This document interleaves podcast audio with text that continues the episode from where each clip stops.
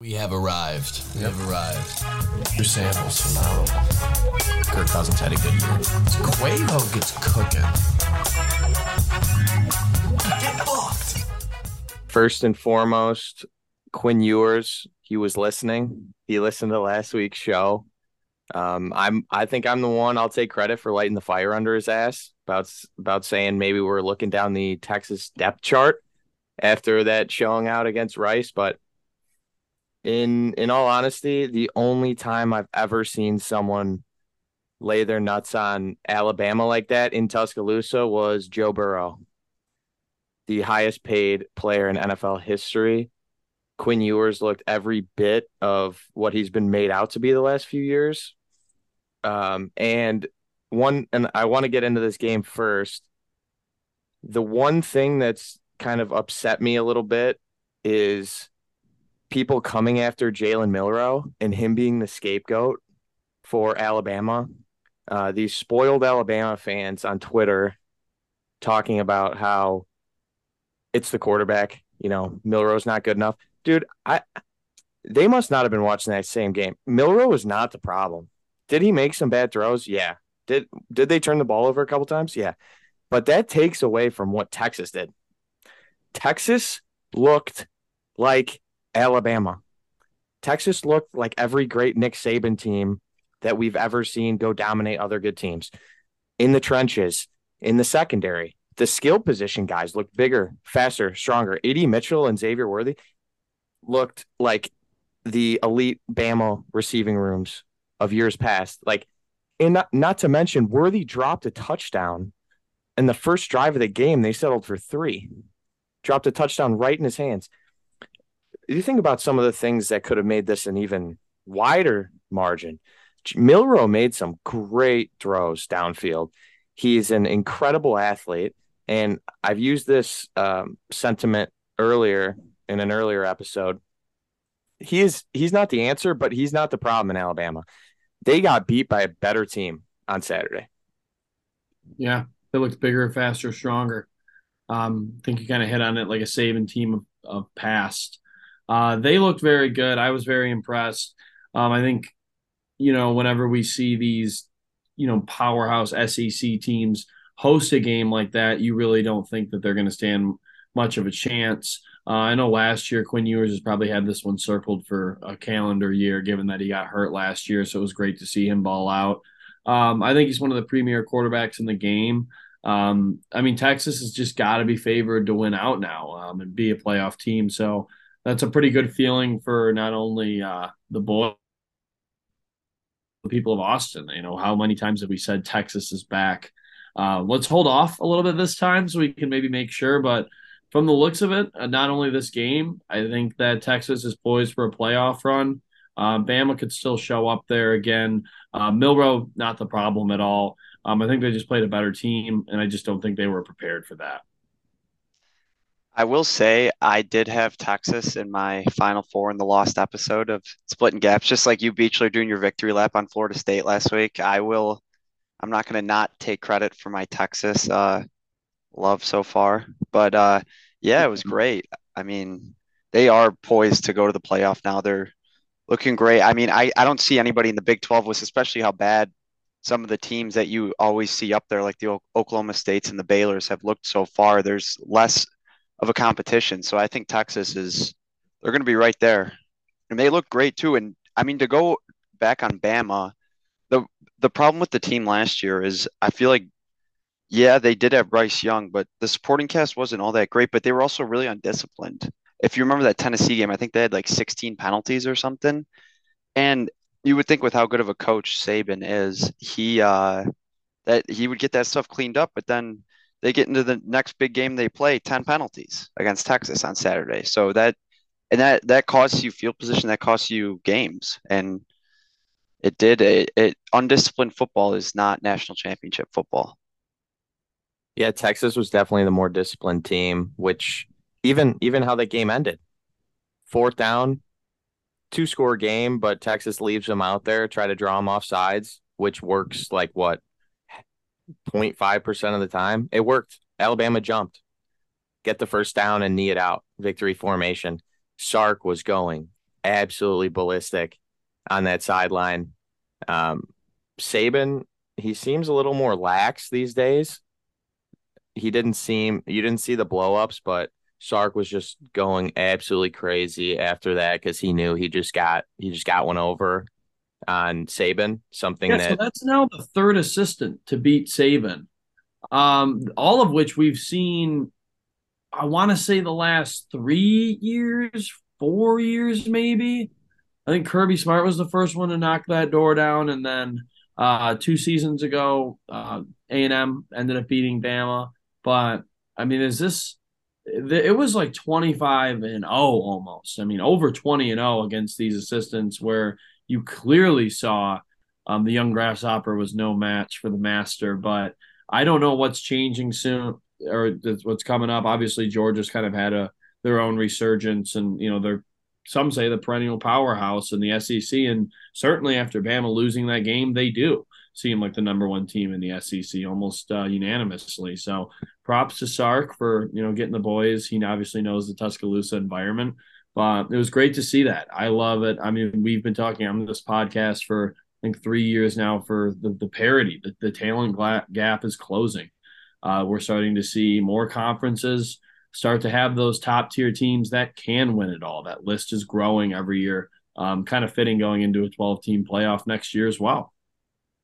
Yeah. I mean, another thing that I guess doesn't matter as much after Texas won, but then you see what Rice did last week, and they were dominating Houston, who's been a you know top of their conference for for a while now, and ended up finishing pretty close, went to overtime, but Rice Rice went out and beat Houston.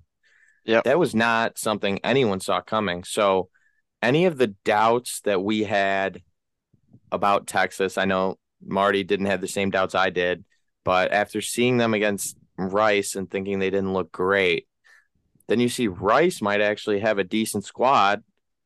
And then Texas goes in and handles Alabama. And that's not a word you almost ever hear. Handling Alabama. The all the other losses when you, you go back to the games that Saban actually did lose, especially regular season, it's just, you know, miracles in Ole Miss. Just, you know, stuff you couldn't explain happening. Tip drill touchdowns over the top to or you know, Johnny football, Heisman moments, Laquan Treadwell tip drill touchdowns.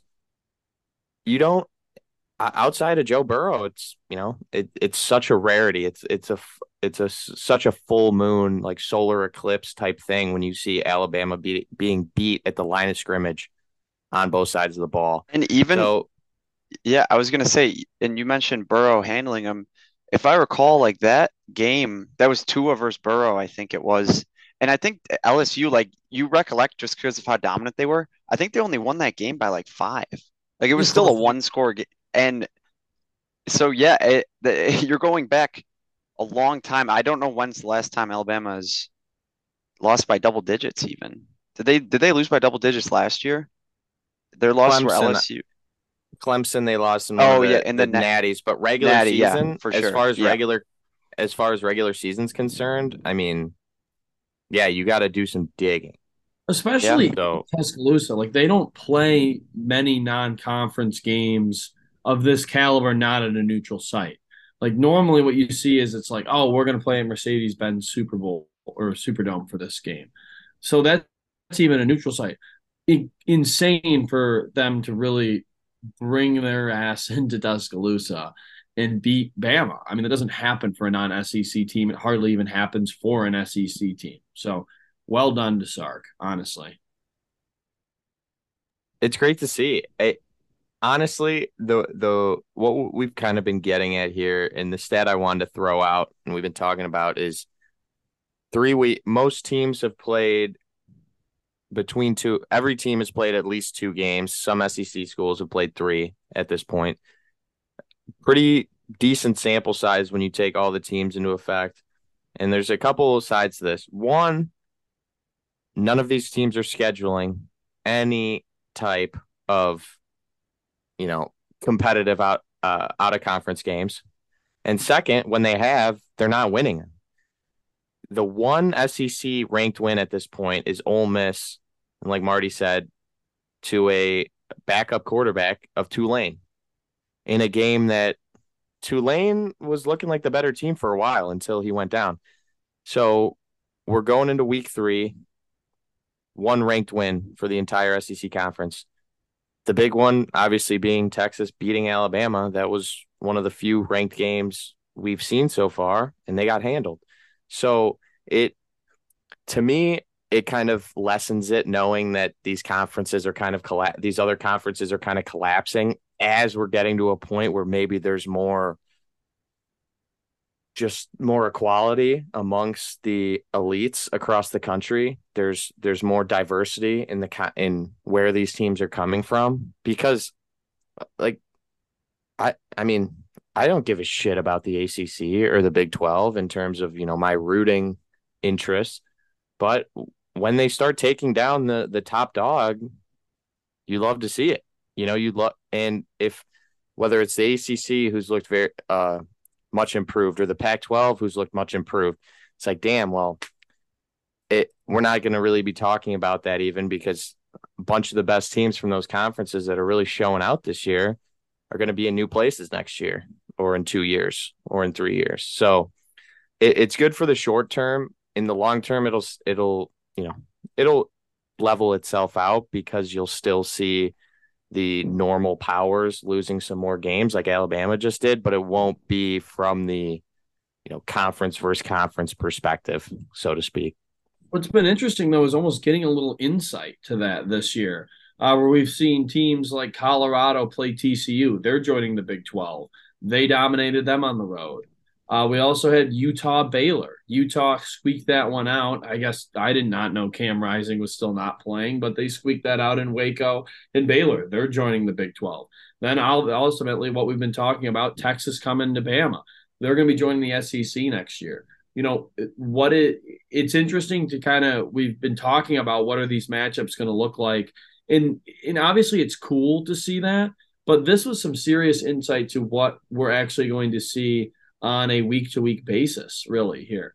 Uh, Texas is going to get the chance to play a lot better opponents, um, opponents that clearly after this year, it looks like not only can they hang with, uh, but they can beat. Um, and that's just going to go for strength of schedule and just make them better down the line. So, again, I want to pump the brakes on the Texas is back thing, but this is probably the, the biggest step for them being back since that national championship year. Um, so it's cool to see though. I love the the realignment next year. It's going to be interesting. I just like seeing these little insight games to oh, so that's how it's going to be in the Big Twelve next year. That's how it's going to be in the SEC.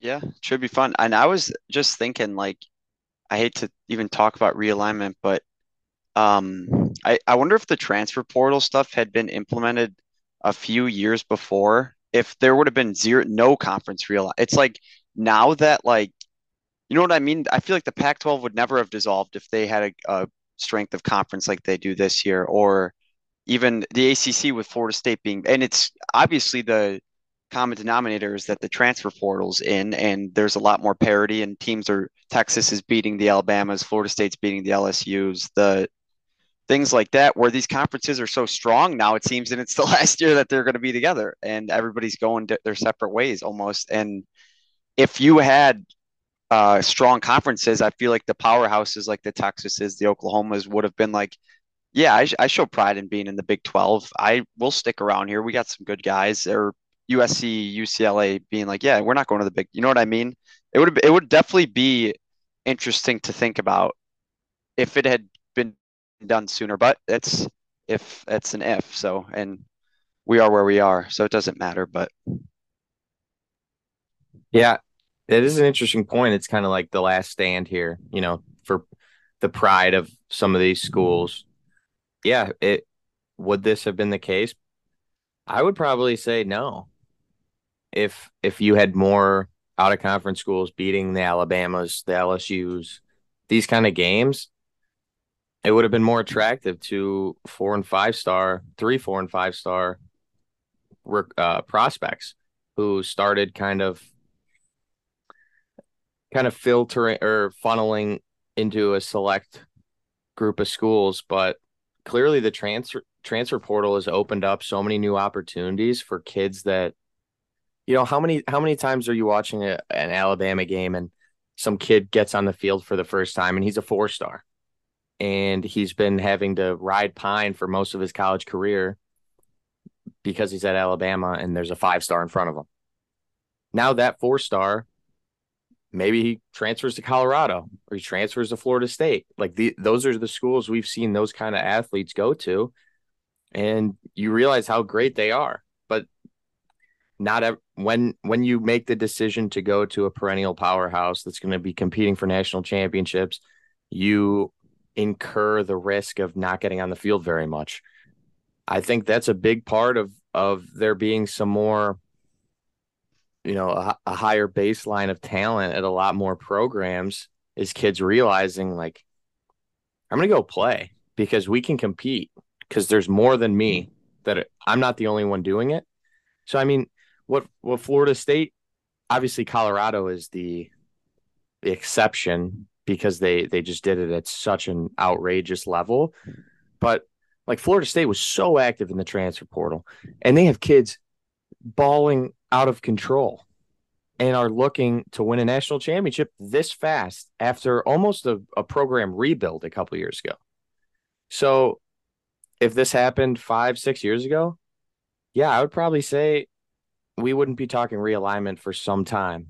You know, it, it came up quick because we had because you know your mom and pop podcast like this one don't even feel the need to talk about Pac 12, the entire conference, because there's nothing to talk about now you now we got to talk about every conference and like we we haven't even talked much big 10 so far because we've had so much with the pac 12 and so much with the acc and normally it's just sec big 10 it's yeah. nice to go coast to coast and have contenders and have studs and have all these guys making making names for themselves coaches making names for themselves programs making names for themselves from coast from sea to shining sea, not just the Bible Belt, you know? So yeah. I think yeah. it's on the coaches too. It's like, it's almost like you get that second chance at recruiting a guy when he's a little bit more older, a little more mature. And then there's two ways. It's like, hey, maybe they were a four star and like learned like a great culture at Bama, didn't get on the field, but now they want to go build something somewhere. And, you know, that helps. I think it's more so on the coaches, though, with how much it helps because normally what you see is these guys they got to come in and you know you almost got to wait two cycles to get your recruiting class and you're cleaning up the mess. And then you know the boosters and everyone's worried they're like win now win now win now.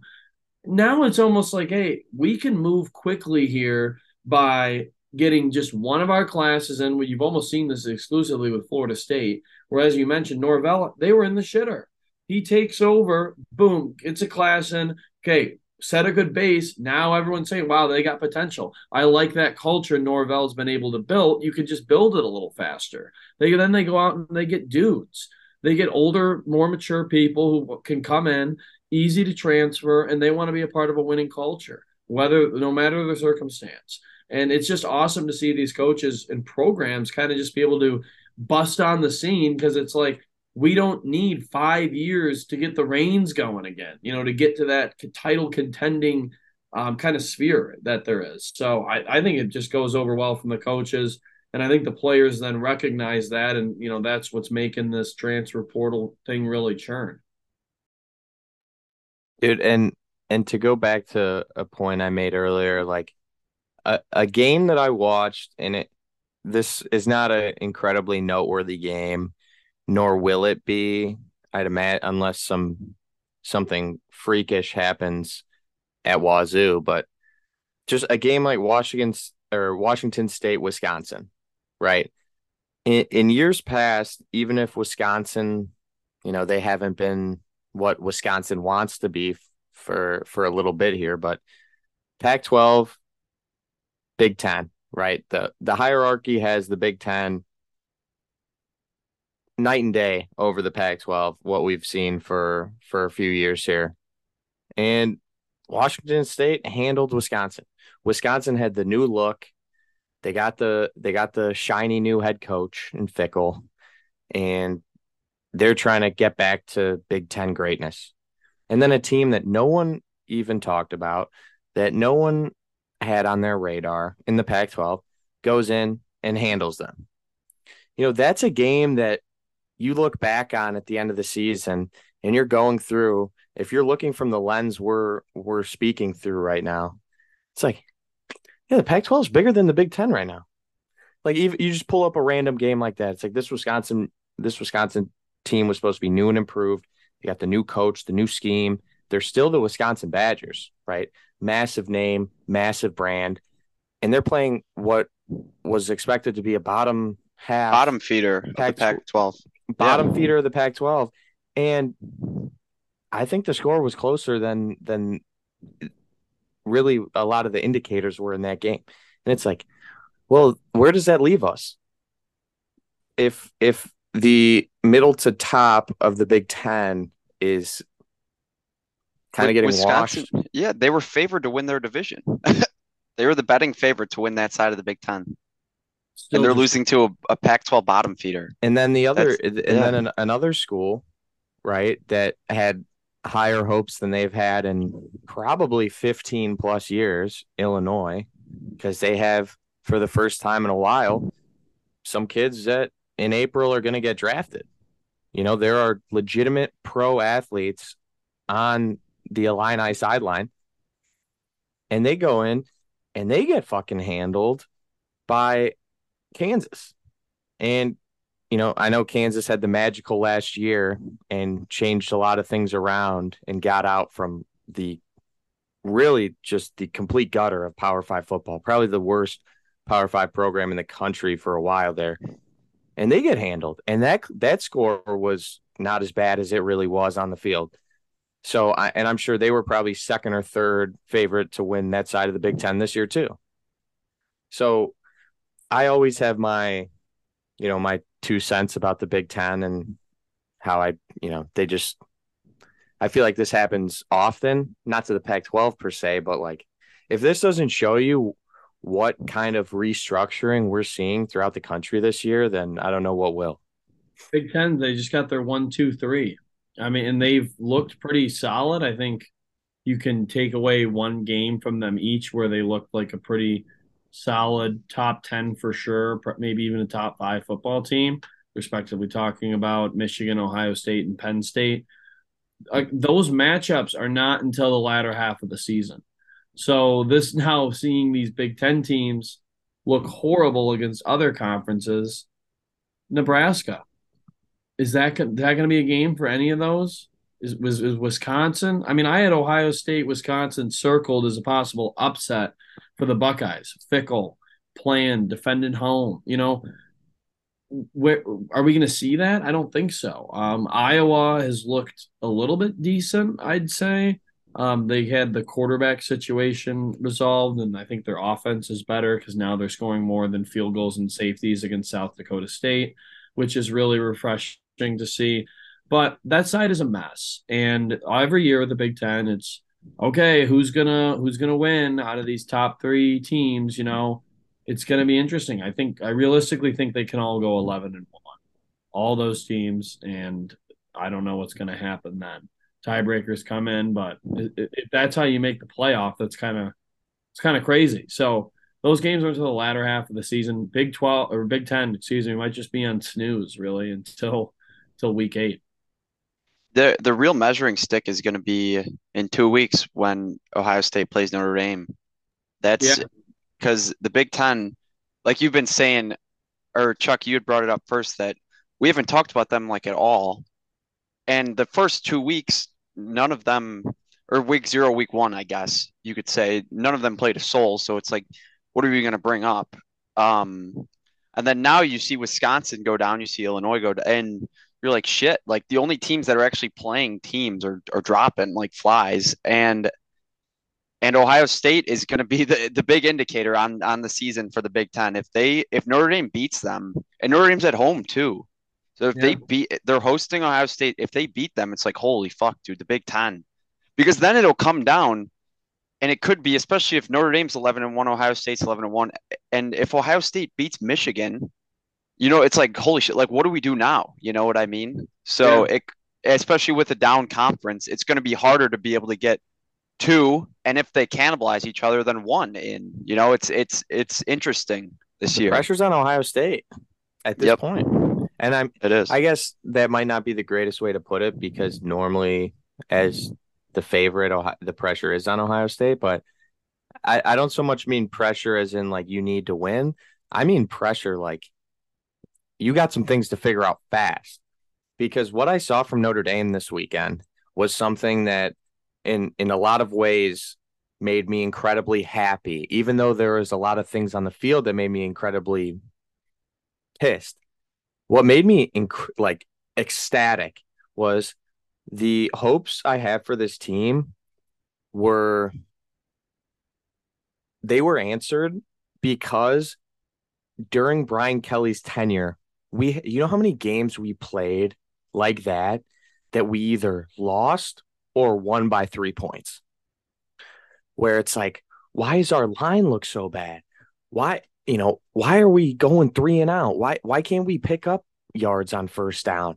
Like all these things, these little things, they they don't end. They just from first to fourth quarter, they don't change. And then we either squeaked it out or we lost to NC State. There was so many things that we did wrong against NC State and you take away a last minute uh, garbage time touchdown and we we won by 28 points. 28 points. And that is something that great teams do. Those are like the, that was the big difference in uh, in a lot of the the shit that came to Notre Dame was like especially that national championship year 2012 2013 was like the you know last minute Purdue win or you know just struggling against teams that we should have been beating the brakes off of like the Ohio States and the Bamas and the Clemsons of the world, they would have, you know, facets of their game that weren't working. You know, maybe their run game was off or their secondary was getting beat by uh, inferior wide receiver room, but they were still ended up they were still winning by 20, you know. That was something that Notre Dame rarely did. Was still be able to win those types of games big. And I I think that NC State front seven is going to give a lot of ACC teams problems this year because I think they are very good. Yeah, But- solid defense. They definitely are a real deal defense. Their offense Brennan is a Armstrong- different story, but Brennan Armstrong is a great athlete. He really is. He had he was like two two and change yards a carry against us. He had one like 12 yard run on like third and 20 that we kind of gave him. Other than that, he was not able to run the bar ball. The like Mart, your your famous quote from I think it was season one was Matt Nagy making negative somehow making negative halftime adjustments. Like Notre Dame has always struggled with adjusting mid game. We made so many adjustments that that reared themselves during the game on Saturday. Our secondary was clamping up.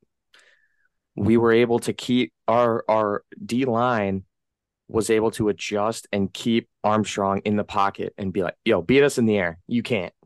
And he couldn't. And offensively, I think we punted our first three or four times with the ball. It was third, it was second and 10 and third and nine, just over and over and over again to start that game. Then we start getting some nice trap concepts and some nice counter concepts going with the O line. It's like, well, if it's not working straight up the gut, we're going to get a little weird. We'll get some guys pulling. And I'm like, dude, we are looking more like one of the the teams that have been better than us. You know, we we sit right under that tier of of teams normally every year that are elite. We sit right underneath them. It's usually three or four teams, and we're right right underneath them. The difference between those Notre Dame teams and and the teams that have traditionally been better, that mar- that gap is is closing, I think, with the way we've looked. And that that makes me think like Ryan I, I don't, I don't want to say the same, you know, the same exact thing about Ryan Day again, but like he's losing some sleep about September 23rd. I think he really is. I think last year Marcus Freeman was, you know, he wasn't supposed to win that game. but it's like we can't we can't go out there and get the big breaks blown off us. And they didn't. They really didn't. But this year it's like Ryan Day, okay, guys, there's some things we need to fix because Marvin Harrison can do a lot, but he can't beat he can't just single handedly beat someone. What So- time is that game? Is it It's game day, so it should be late. It is at 6:30 Central. I mean, that's going to be just what you want if you're if you're an Irish fan. Ohio State coming to town at night game, definitely circled on the calendar. Playing good ball going in. Questions about the Buckeyes. It, I I'm expecting a really great game. Notre Dame has kind of done what I thought they would. Um, I I love Sam Hartman. That's no secret to any listener of this podcast. And um, I think Chuck kind of went on this this little bit of monologue, if you will, last episode about the great quarterback play and Notre Dame not really having that and the great teams do having that. I, I think this is it for Notre Dame. I mean, you see the run attack when they need it. Uh, you see Sam Hartman just look phenomenal. So this is the year. Uh, I, I know we had questions about the you know the Clemson game, the Ohio State game, and the USC game all look daunting. Those games are starting to look a little bit more manageable. The Clemson game certainly. Um, Clemson looks like a fucking joke um, as well as this Ohio State game. Ohio State now having to come to South Bend. Notre Dame playing this good of football. That game is starting to look a little bit more manageable. All of a sudden, we're on the cusp of even with a loss to USC. That's an eleven and one football team who who beat Ohio State, who could still have a chance of winning the Big Ten. So Notre Dame's in a good spot. Um, I, love seeing them climb the rankings as Sam Hartman hopefully climbs the the Heisman rankings. I'm a proud owner of a Sam Hartman Heisman ticket, so we're going to ride him all the way to New York. Yes, sir. I I own one of those those tickets as well, and it's crazy to watch every week. I'll just peep the ticket on FanDuel, and it's it keeps going like the cash out option keeps going down. I'm like, this is absurd. Like I I get that he doesn't control. You don't really control your own destiny in the Heisman because there can just be someone else that is doing uh, ungodly things, but like it's been going down like 40 cents a week. And I'm all he's doing is throwing for 304 touchdowns. So like, I like, always you know, say it's like he's having bad games. award. It's a team Yeah. award. So they they go down the stretch, and I think that USC game's late. All of a sudden, we look at it. Okay, that's I like Travis Hunter and Shedeur Sanders. I don't know if Colorado is going to be at that caliber of team to where they get considered in New York. I think Yeah, Caleb exactly. obviously Yeah, you can't- itself, but that's where Sam Hartman is like, okay, this guy is probably going to be going to New York if he keeps playing this consistent of ball. And Notre Dame does what we think they can do. If you want um, a Hartman ticket, you have to make sure you get it in before the Ohio State game because if Notre Dame beats Ohio State, it, it'll cut in half odds That's wise. his- that could be his Heisman moment at home, Yeah. fifth year quarterback. With with still a Heisman moment ahead against the Heisman winner last year. Yeah, and that sets that up for almost maybe a one-two in the rankings. And then at that point, how many times have we seen that where it's like, oh, their team won the game. Maybe he wasn't more impressive, but he's definitely going to be considered for that. Same thing happened with Louisville Clemson a few years ago. Deshaun versus uh, Lamar Jackson. Deshaun ended up winning the game, but Yeah. Lamar kind of dazzled it a little bit. And it's like, oh, he did it on this big stage. They're still a really good team. Boom, that solidifies him. That's Sam Hartman's ticket right there. So he's got two games right there to prove it. Um, but yeah, get those tickets in now. Come on. Yeah. And Dude, it just yeah. I wanted to do one one quick touch too on Heisman. Um for your boy Beach, dude, McCarthy's looked un unbelievable. So far. I know they've played some corpses, but like looking at the odds, he's around you could probably get him around where Hartman is or like some of the guys below like the Caleb Williamses and the Jordan Travises. That would be my other guy that I would look at if you, if anybody wanted to get a a mid-season Heisman ticket and get McCar- and I don't know when Michigan plays Penn State. You said it was later in the year, Beach. Yeah, I want to say that- it's like week nine. Yeah, I if if you target, I don't know if they have a ranked game at all before, but target a ranked game and see see if he keeps balling out. You could even wait out your ticket. He's not going to move much and pounce on him if if anybody was looking towards towards Michigan. Yeah, you know, I I like that Marty because what you've seen out of him is a lot of consistency, a lot of high caliber consistency too. I mean, just his completion percentage is off the charts. I, and I know they've played UNLV and you know Eastern Carolina, but I was sitting at watching the game with a couple of friends, and one of them was like, you know, they just don't play exciting football, which is yeah, I, I know. I was like, I completely understand, but especially now this year with that clock just continuously running, they might be really good out of keeping it out of these playmakers' hands down the line if they have to play an FSU and if they have to play a USC or a Texas, a team that can score quickly by just having these juggernaut ri- drives where they just run Corum and Edwards and the line keeps churning and then little completion here, little completion there. Um, I obviously think you'll start to see the playbook open a little bit more as we get down the season. I think that's part of Michigan's benefit is not only with their schedule but with their play calling here too. They can save some of those plays until a little bit more down the season. I know I've always had beef with Michigan. Not they have all these athletes. Why can't they play like Ohio State? Why can't we throw it downfield? Finally got to see some of that in Columbus last year when they beat Ohio State. So I know they can do it. They have the same quarterback back who's certainly playing at a better level receiving corps are looking good. So uh, I think Marty, you're absolutely right. That's a ticket I think to nab before um, definitely the midway of the season when they're going to play even Michigan State on the road. It's like if you can have a statement game there and throw for the rivalry games too, for sure. Rivalry games. So let's get that in before Halloween weekend.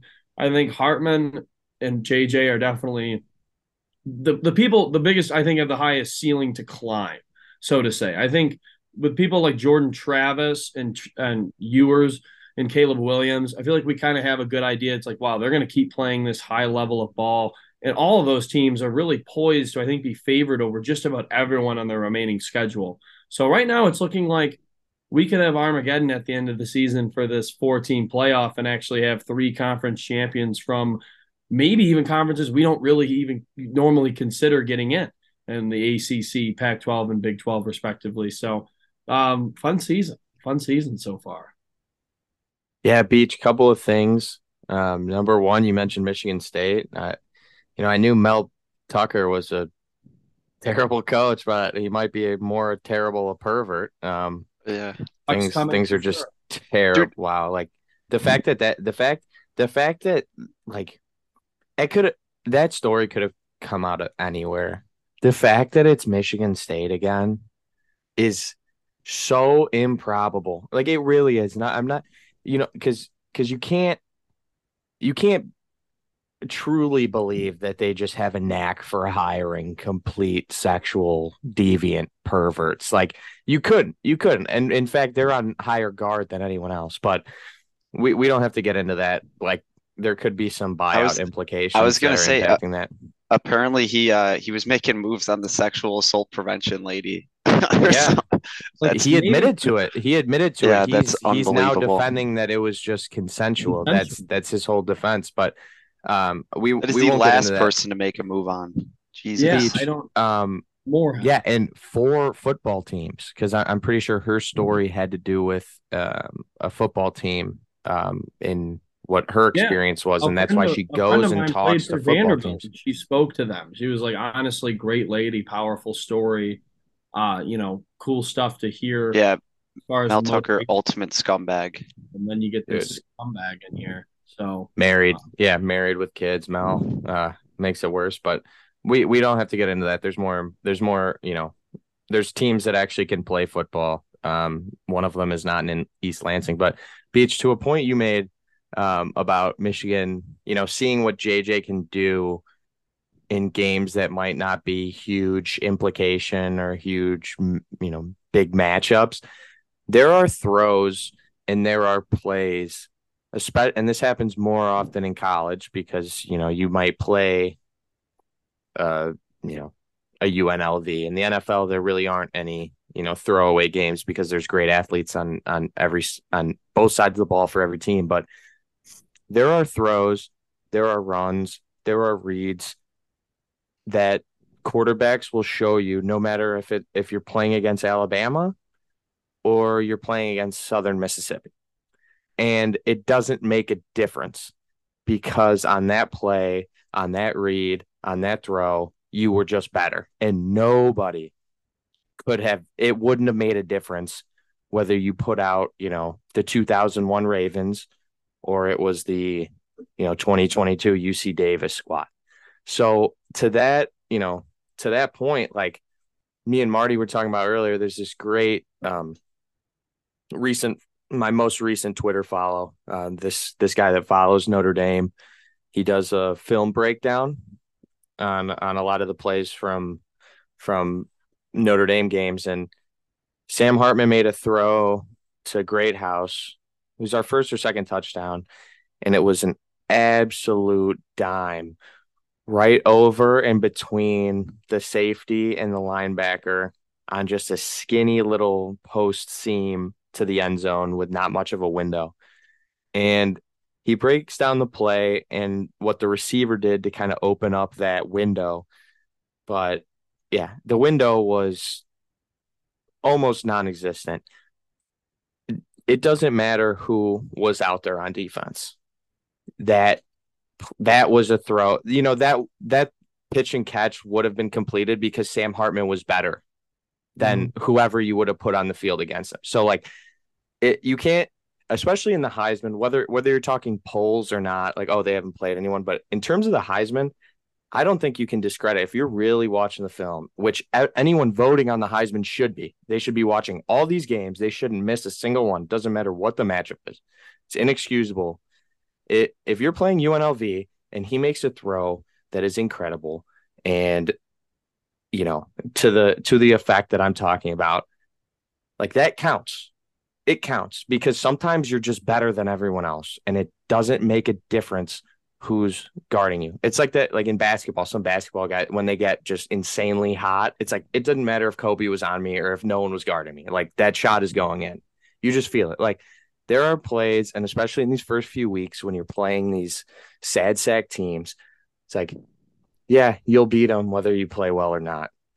But if you're talking Heisman, sometimes a guy is making plays that are just better than everyone else. So you know, I haven't seen too much of JJ so far this year, but Sam Hartman's got a couple of them. Sam Hartman's made a couple throws against shit teams that it wouldn't have made a difference. But it's like, well, he that throw was fit in so perfectly that if you put in, you know, the 2009 Alabama secondary back there, that ball is still in the numbers of his receivers. So like, I whatever the schedule is when it gets down to you know playoff ranking or like picking a team to go and you're looking strength of schedule i don't think strength of schedule matters as much for the heisman like if you're balling out especially from the quarterback position that you can't take away from special plays because it is just it, it you, you special plays especially from the quarterback it it doesn't make a difference who's on the other side of the ball it really doesn't does it mean more if it's a great team? Maybe a little bit.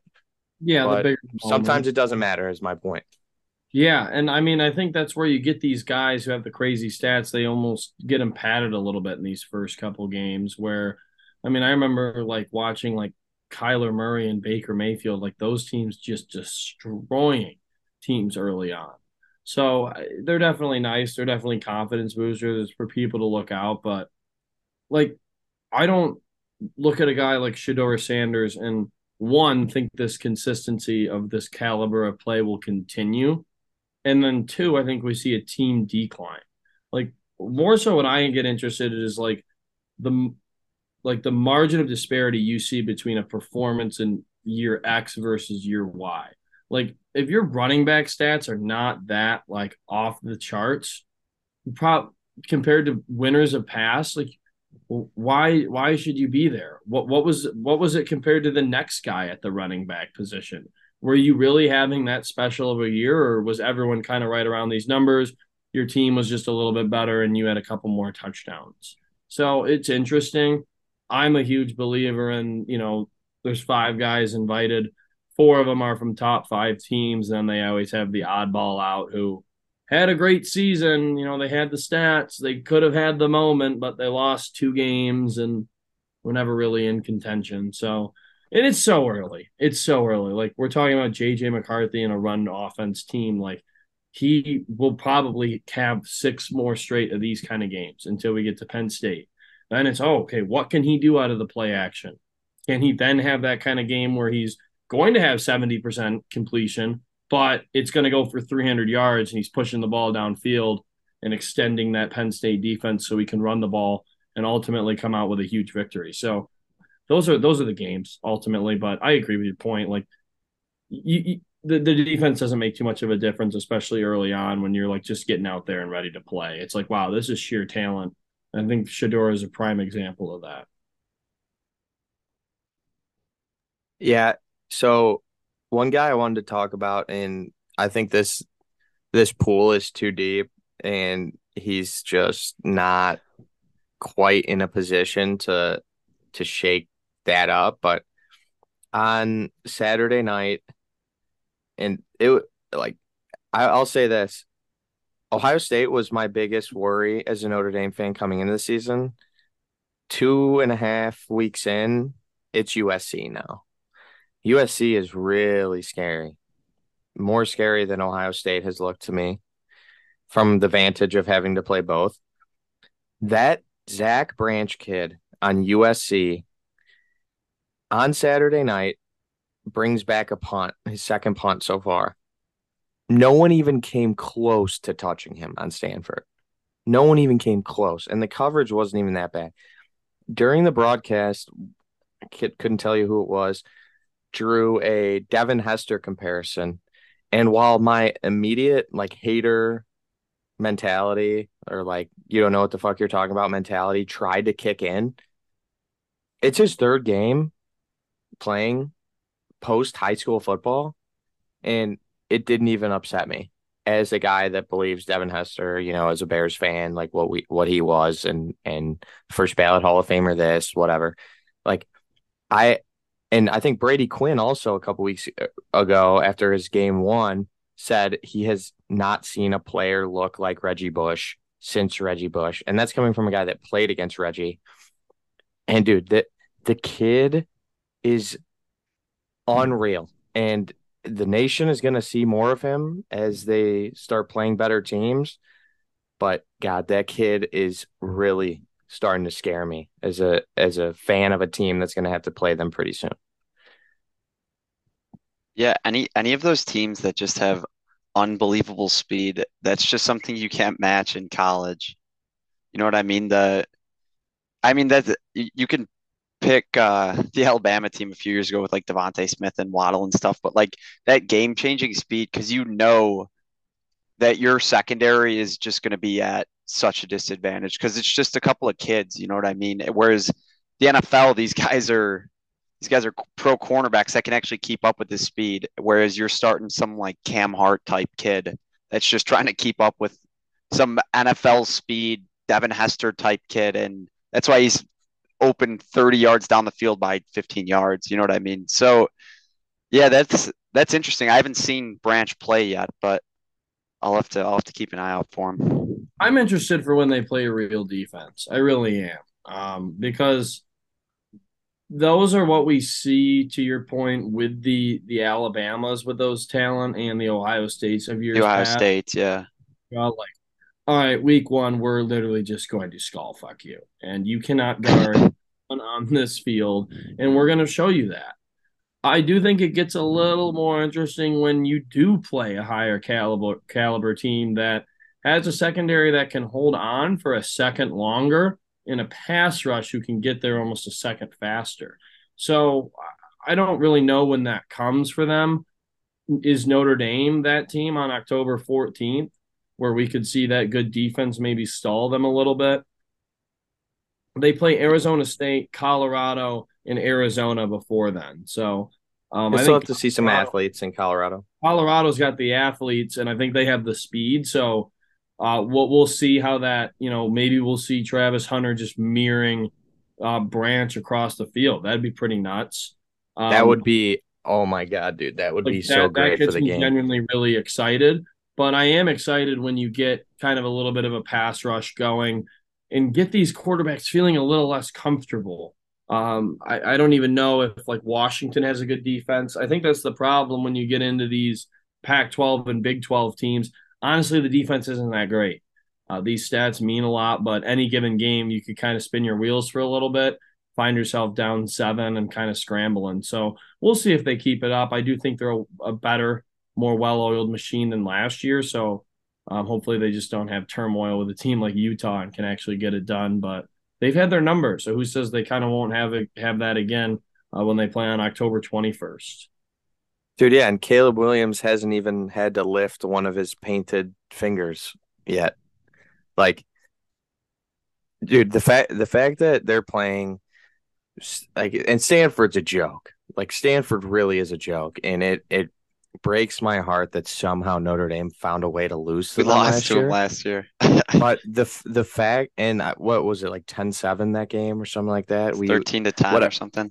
Um, it it is really terrible what happened to the Stanford Cardinal program. Um, after basically post McCaffrey, they have been complete fucking dog shit, and just seeing USC and Stanford, two teams that Notre Notre Dame plays every single year and have been formidable opponents to Notre Dame at, at many times um, Stanford more so than USC in the last basically since uh, the Bush era. But uh, the Reggie Bush era, not George George W. Um, but uh, yeah, but um, seeing them as like 40 point dogs to USC is like, dude, shut it down. Like, shut it down. Like, the fall off of a program like that is, and how fast it, it came. Like, they went from grabbing top recruits across the West Coast and Stanford being a landing spot for a lot of great talent. And I know they they still are competing sometimes at the top of other sports in division one college athletics. Like they're one of those programs that will win national championships in something every single year. But their capital football one program cup. is a sham. Like capital one cup good seeing them as such a big dog in conference to a team like usc and i know usc's better but like that's what makes me sad. They're really the one team that hasn't kept up with like the the roar of the pac 12 like it's lowly Stanford, who you would think would be one of the teams that would be growing with the Pac 12 in terms of competitiveness. And they're just a freaking joke. And they got skull fucked, like to use your verbiage, they got absolutely bopped. Easier for them either. I don't. So we'll see how that turns out. Um, one game I did want to ask you guys about, kind of going into this week, um, we've kind of talked about how the SEC not too great, uh, kind of in especially in non-conference performances. Here we have an intriguing interconference battle where Tennessee is actually going to go to Florida. Now, I've been on record saying I don't think the Gators will win a single SEC game except for that Vandy game that they have at home. The line's only six and a half. Is that kind of a rat line? What do we think here? Because it's a, a thousand percent a rat line because at Florida too, opening up conference play that Florida's Florida. I know they're not like good, but it's always hard to go into somebody else's house and beat the shit. Like, you know what I mean? You can you pull out wins and every, everything on the road, but like to just beat the brakes off somebody, you know, like Tennessee beating Florida by like 17 points, like that's still going to be hard to do, even with the uh the statue Graham Mertz back there for the Gators. But is seven really beating the brakes off though? Like I just feel like they might handle this team to just I just think they're so much better than Florida. And Florida looked yeah. abysmal. Well, if you and if you think along or in that same vein, the line on the Notre Dame NC State game was seven, and at NC it was kind of looking looking uh yeah at it's, it's same exact scenario. You're like, damn, Notre Dame's the much better team, but they're on the road, could be a tough spot, and I mean Notre Dame ended up blowing the brakes off. The talent showed yeah. in the second Someone who's appeared on this podcast tried convincing me that uh, that was a trap line and NC State would cover. Um, his name is Ray. He's a uh, Illinois fan, and I implored him to not take that bet, but to ride the Irish as they were just so much better. And you know, if you know ball, you know that he did not listen to me. So I hope he lost every cent he had on NC They State. did but down six Great and a half. point that it is almost I, an identical situation because Tennessee is going in as what everyone thinking, and Tennessee and Florida included. I think. I think everyone knows that Tennessee's the better team. It is tough to play in the swamp, but Heupel's a good coach. you get your though. three points. Your three points is built into that spread, right? Yeah. So you give them the three. Are they still better by a touchdown? I would say yes, and I would say that I don't know, and I know it's a huge rivalry, which probably also has other implications in the spread, more so than just the three you get for being the home team. But Yeah. yeah, I mean, If I, you're I- I taking to- Tennessee, make sure to get the hook, the six and a half, because I see that it's out there. The other thing we're not even discussing is they have a legitimate shot to kind of run with their side, so to say, of the SEC. Yeah, that against uh, Georgia for sure. I Georgia. I mean, Georgia's So- Georgia, but I think they're not like out of. The, it's not out of the realm of possibility for them to drop a game. You know what I mean? I could see Yeah. Tennessee knocking them off.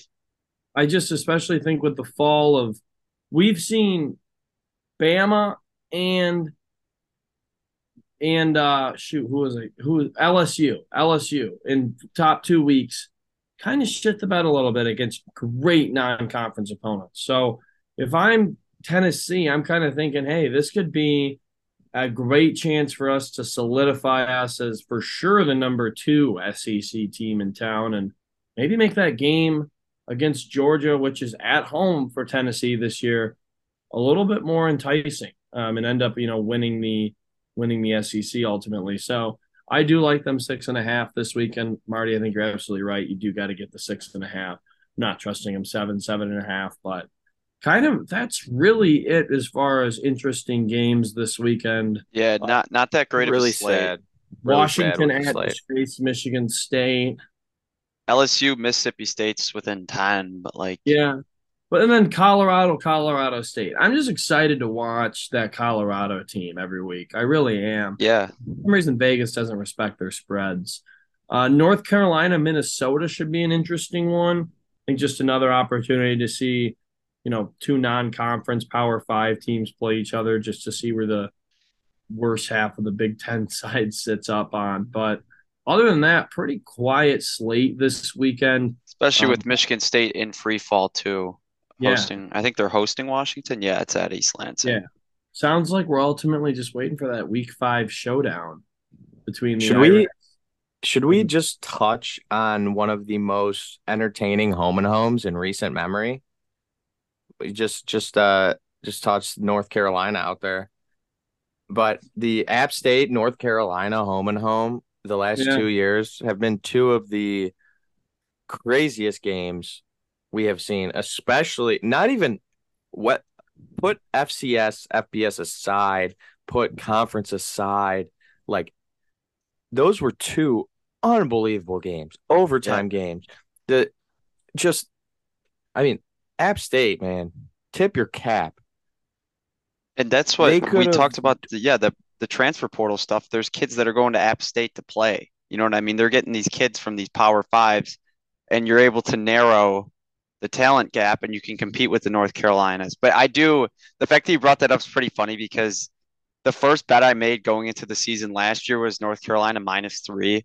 And I was just I watched the whole every single fucking minute of that game last year, and I that was like one of the greatest games I've ever watched.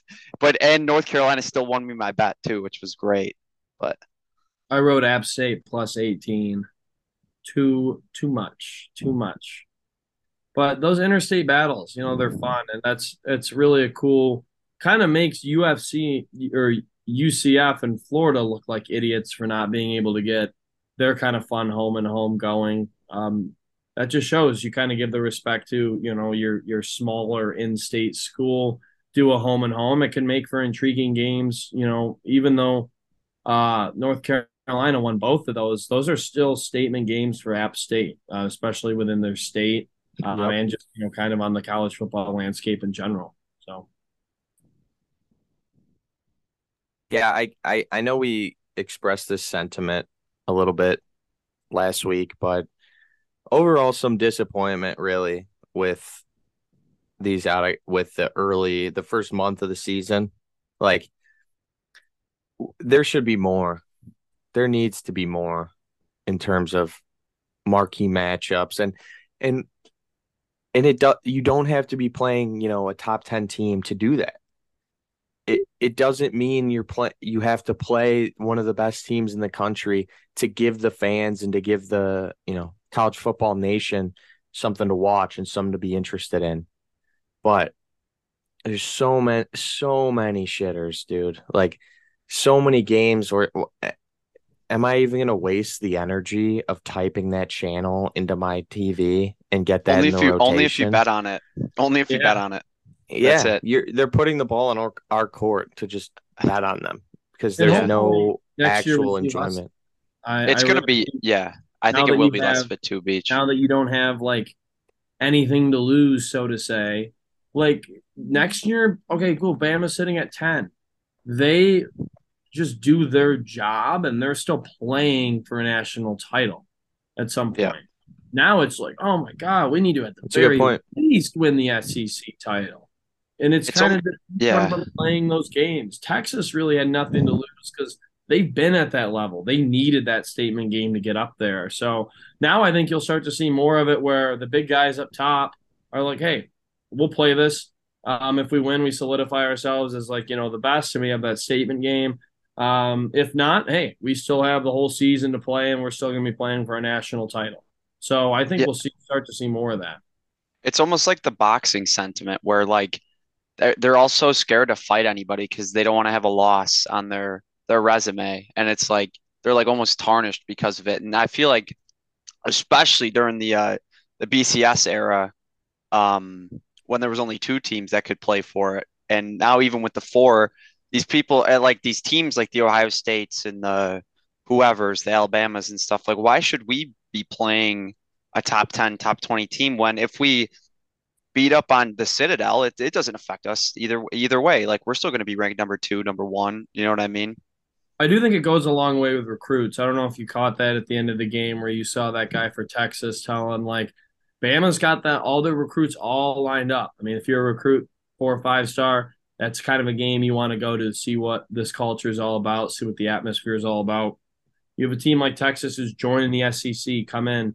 The, they have guys saying, "Hey, come to Texas, come to Texas." So I think that has always been a big part of it, especially when you you know can get that game either on their home field and just you know pull from that talent pool, whether it's like a Texas, a Florida, or like a Louisiana, Georgia, California, like those big high school recruiting states. So I, I hope to see more of that. I really do because that that to me is like what's the most exciting part is as a Michigan fan, I talked about two games really on my schedule, and then hopefully like a, a Big Ten championship and the two steps to the playoff to look forward to as well. But really, all I have circled right now is, I mean, three if you want to count Michigan State, but not super excited for that this year.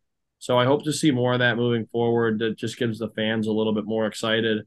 Um, obviously, with the conferences beefing up a little bit, we'll probably start to see some more impact games come around week three, week four. But uh, as for these first couple games, I'm really expecting a lot of these next couple years for programs to go out uh, and schedule big name games, big name programs against each other. So we'll see. Dude, definitely, definitely an interesting point there with kind of the recruiting facet. Um, yeah, because if you're playing a a cupcake schedule, those those aren't. That's not why someone goes to Alabama or goes to Ohio State. You go to Ohio State to play Michigan, you know, or you go to Ohio State to play Clemson in the national championship or Alabama in a national championship. And my first exposure to that was when Notre Dame had secured their best class like ever when they went to the national championship against Bama. And then they got the doors blown off them, and like four or five of their top recruits flipped. They're like, you know, maybe we had this wrong. Like this is this was really their first big game, like their biggest challenge. Maybe I'd rather go to Alabama because look what look what they did in that big game. They beat the brakes off where I'm gonna go. So there is that where you do get, you know, I think it does positively impact recruiting when you're scheduling these tougher games. But the NCAA and the college football playoff has kind of made it difficult. And I it's it's understandable. If you know that you can't lose a game to win a national championship, then why would you schedule, you know, a home and home except to make a couple more million dollars in, you know, in ticket sales or, you know, merch or whatever it is for like a, a Notre Dame Ohio State home and home. But it's like, yeah, we can't lose a game, or we can maybe lose one game and still need to win our conference championship to have a chance for at this thing. Let's minimize our risk. So yeah, like you really expect yeah. a team like Tennessee to go out and schedule anyone in the in non-conference when they got to play Bama, they have to play Georgia, they have to play Florida. I mean, those are they're the quantity is certainly there and the quality for them is certainly there. That it makes no sense. It's like why do they need to play Penn State? Why should they play USC to start the season? It's like hopefully they'll see those teams down the line when it matters most. They got to focus on playing three, four really tough road and home games throughout the year. Um, and as a Michigan, man, I just pointed to two, so I, I get that.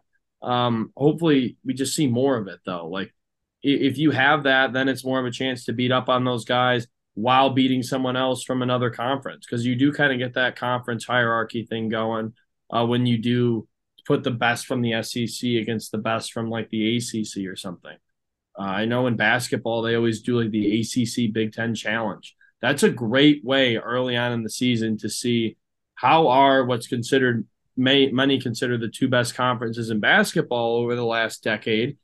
How are they going to stack up against each other? Pretty much from preseason rankings one to 10, one to 14. So uh, something like that could start to exist. Uh, Yeah, you know, in the that would- couple years, which is Yeah, that'd would be cool. exciting. That's a great point, Beach. That I always do love that ACC Big Ten, and you, it, they they keep like the scoreboard of like, oh yeah, Yeah. Rutgers Rutgers Yeah. pulled it off against uh, Florida State. That was a big win for the Like that was a up the swing one. We yeah. needed that. Yeah, yeah, exactly. Yeah, that would that would be pretty cool if they had like week two like Big Ten SEC challenge in college football where you're just getting. But the yeah, the college football scheduling is so weird too, where it's like, oh, we just scheduled uh, Ohio State in 2050. It's like Jesus Christ, dude. Like, yeah. can you not like? I love when Can they do not, like, that for flip these perennial programs, and they don't even end up to be good by the time that the Exactly. like Yeah. this, like Yeah. Florida, Utah. Like Utah probably scheduled Florida when Florida was damn good. Yeah, Yeah, that's Uh, another part. They're scheduled Texas so up on their schedule, they're which so be- far in advance that like you know you're the the head coach you're scheduling a home and home with a team that at the time is top 10 and by the time you're playing them their head coach was just trying to have phone sex with a rape survivor. You know like that's Yeah. how far in advance these games are being scheduled like and they make the big like the big marketing and and and pub about them right when they're scheduled. They're like oh like i this ohio state uh home and home with Notre Dame. That was like 2015. It was like, yo, and uh, you know, I was like just finished freshman year of high school, and they're like, yo, in 2023, we're gonna be no Ohio State's gonna be coming to town. 2022, we're gonna be out out in Columbus.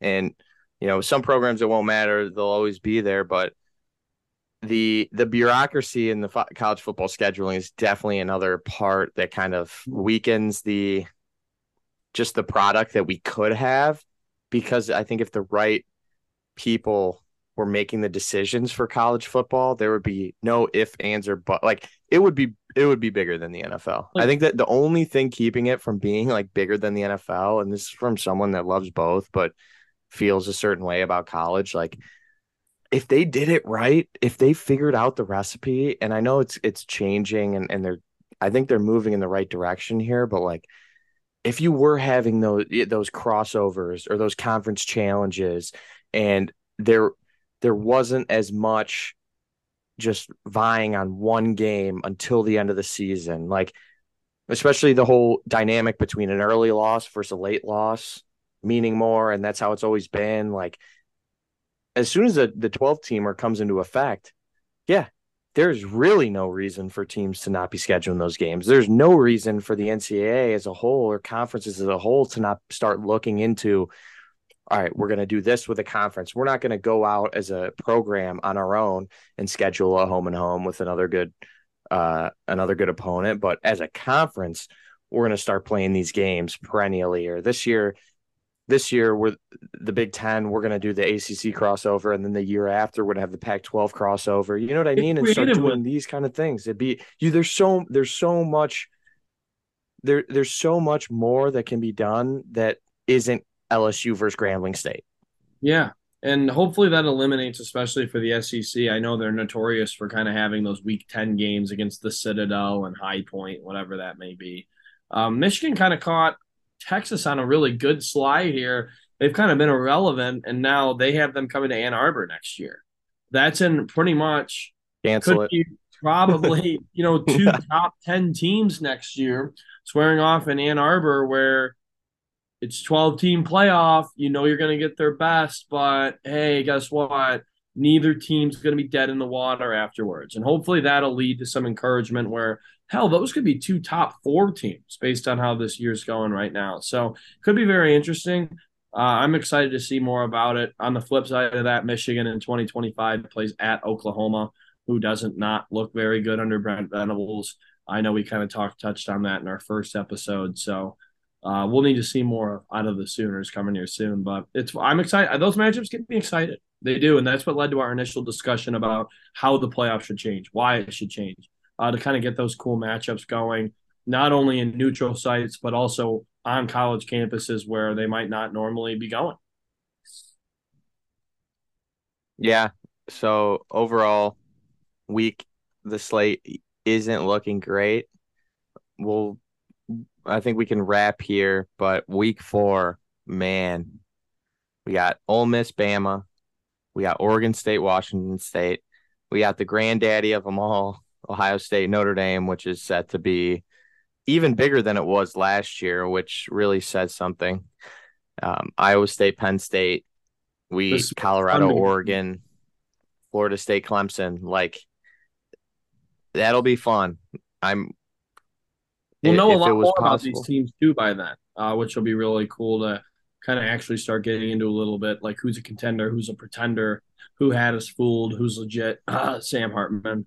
So uh, I'm excited. I might take that Friday off just to kind of mentally prepare Get ready for. Saturday.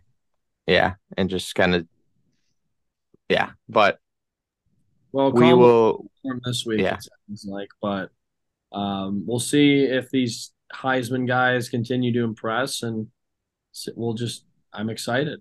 Another week, another week to gamble, make a can't lose parlay. Oh yeah, last thing, uh, our very own Brendan Beechler making the Splitting Gaps inaugural showing out on BR Betting this week. Congrats, brother! Thanks Star of the the show. long come up. Um, How many beers? How many beers before that? So many beers. Uh, can't, I honestly lost count. I lost my sharpie from. I love how. I love how the video cropped out all the Miller Lite that was just sitting on the Yeah. table. Oh, there was just copious amounts of that. So I had just I had the audio off, and then I was sitting there praying, and I was like, "Oh my god, they're gonna fuck me here." And then what do you know?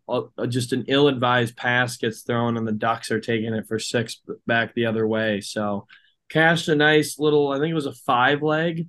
Little uh little 15 to make 442 so lots of lots of juice on that one so shout out the ducks I'm gonna keep pulling for you guys, so keep covering. Good stuff. Good stuff. Second down, pressure, it's intercepted. It is intercepted by Jeffrey Jerry and he's going to return it for a pick. Yes! Who do you think you pressure I am. And the oh interception return by Jeffrey We have arrived. Samples, phenomenal. Kirk Cousins had a good year. Quavo gets cooking. Get off.